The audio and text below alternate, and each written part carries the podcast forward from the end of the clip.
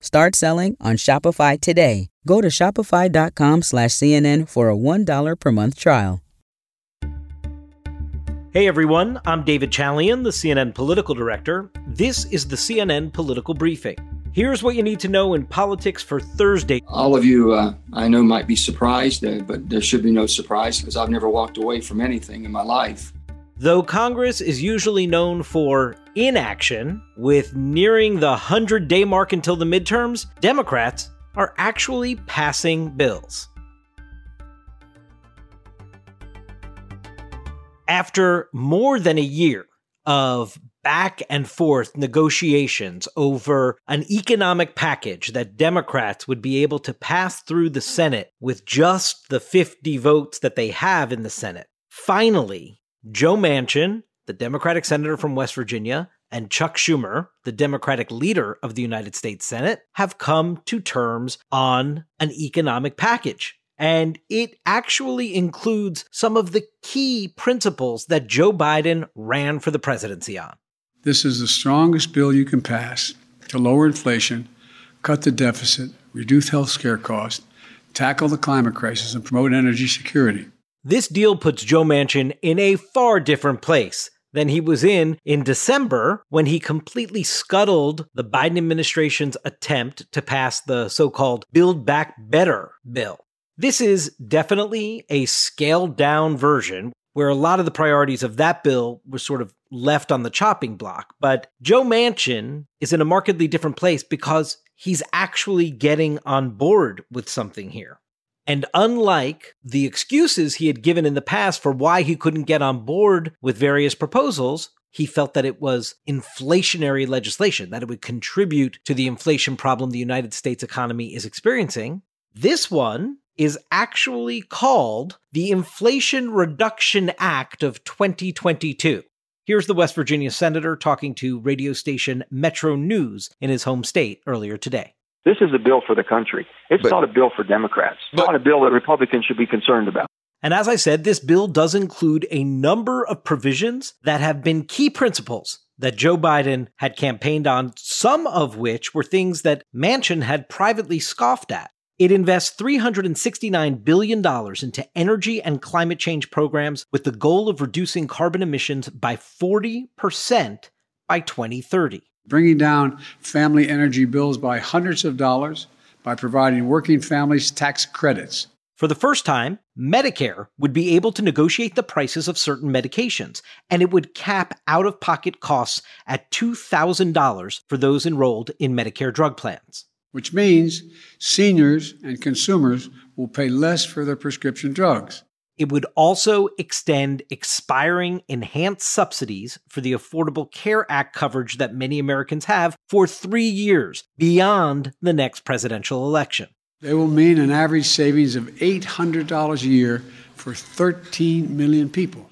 Biden made sure to note that he was not breaking his promise about raising taxes. He says that this bill will not raise taxes for people who make less than $400,000 a year.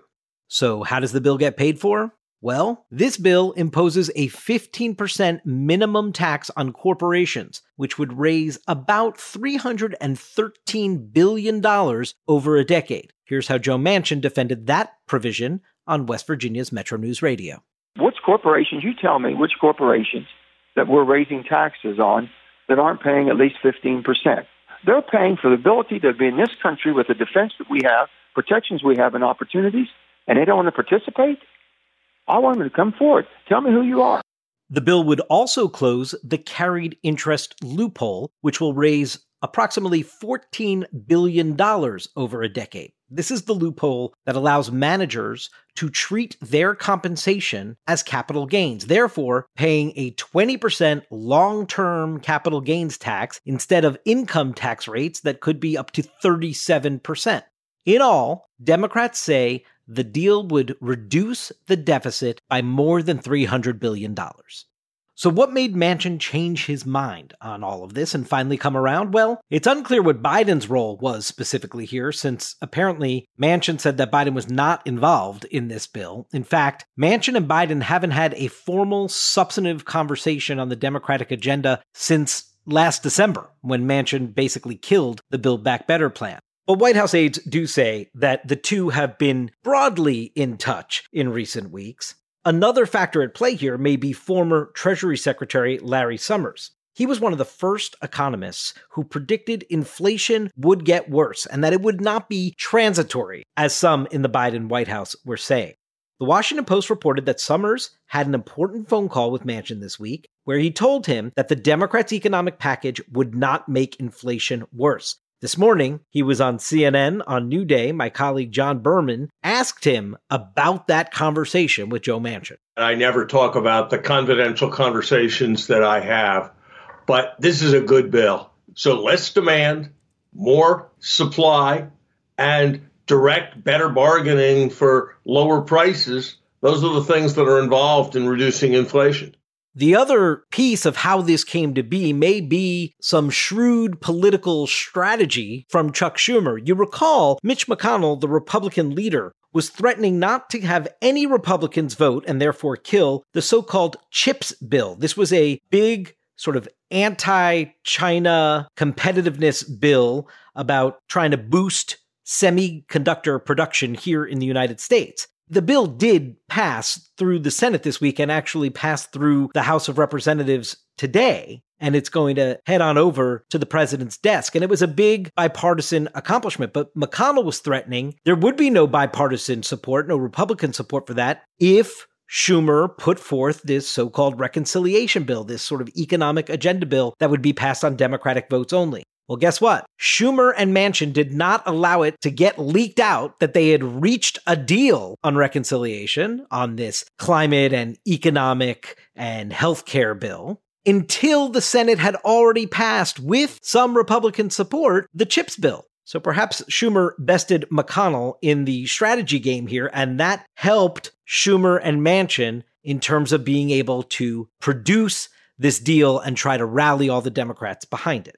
Now you'll note I just said rally all the Democrats behind it. It's usually Manchin that is the holdout, and if he's on board, they've got 50. Well, we haven't at the recording of this podcast yet heard from Kyrsten Sinema, the other sort of enigmatic Democratic caucus member in the United States Senate from Arizona. She is not commenting on the bill yet. In fact, our Alex Rogers happened to catch up with her briefly in an elevator up on Capitol Hill. She chose to wait for the next elevator because she didn't want to be asked questions about this Manchin Schumer deal. So watch carefully to see if she gets on board, and that will tell you a whole heck of a lot about whether this bill is actually going to get to President Biden's desk. That's it for today's political briefing. Thanks so much for listening, and please take a moment and be sure to follow us wherever you get your podcasts. We'll talk to you tomorrow.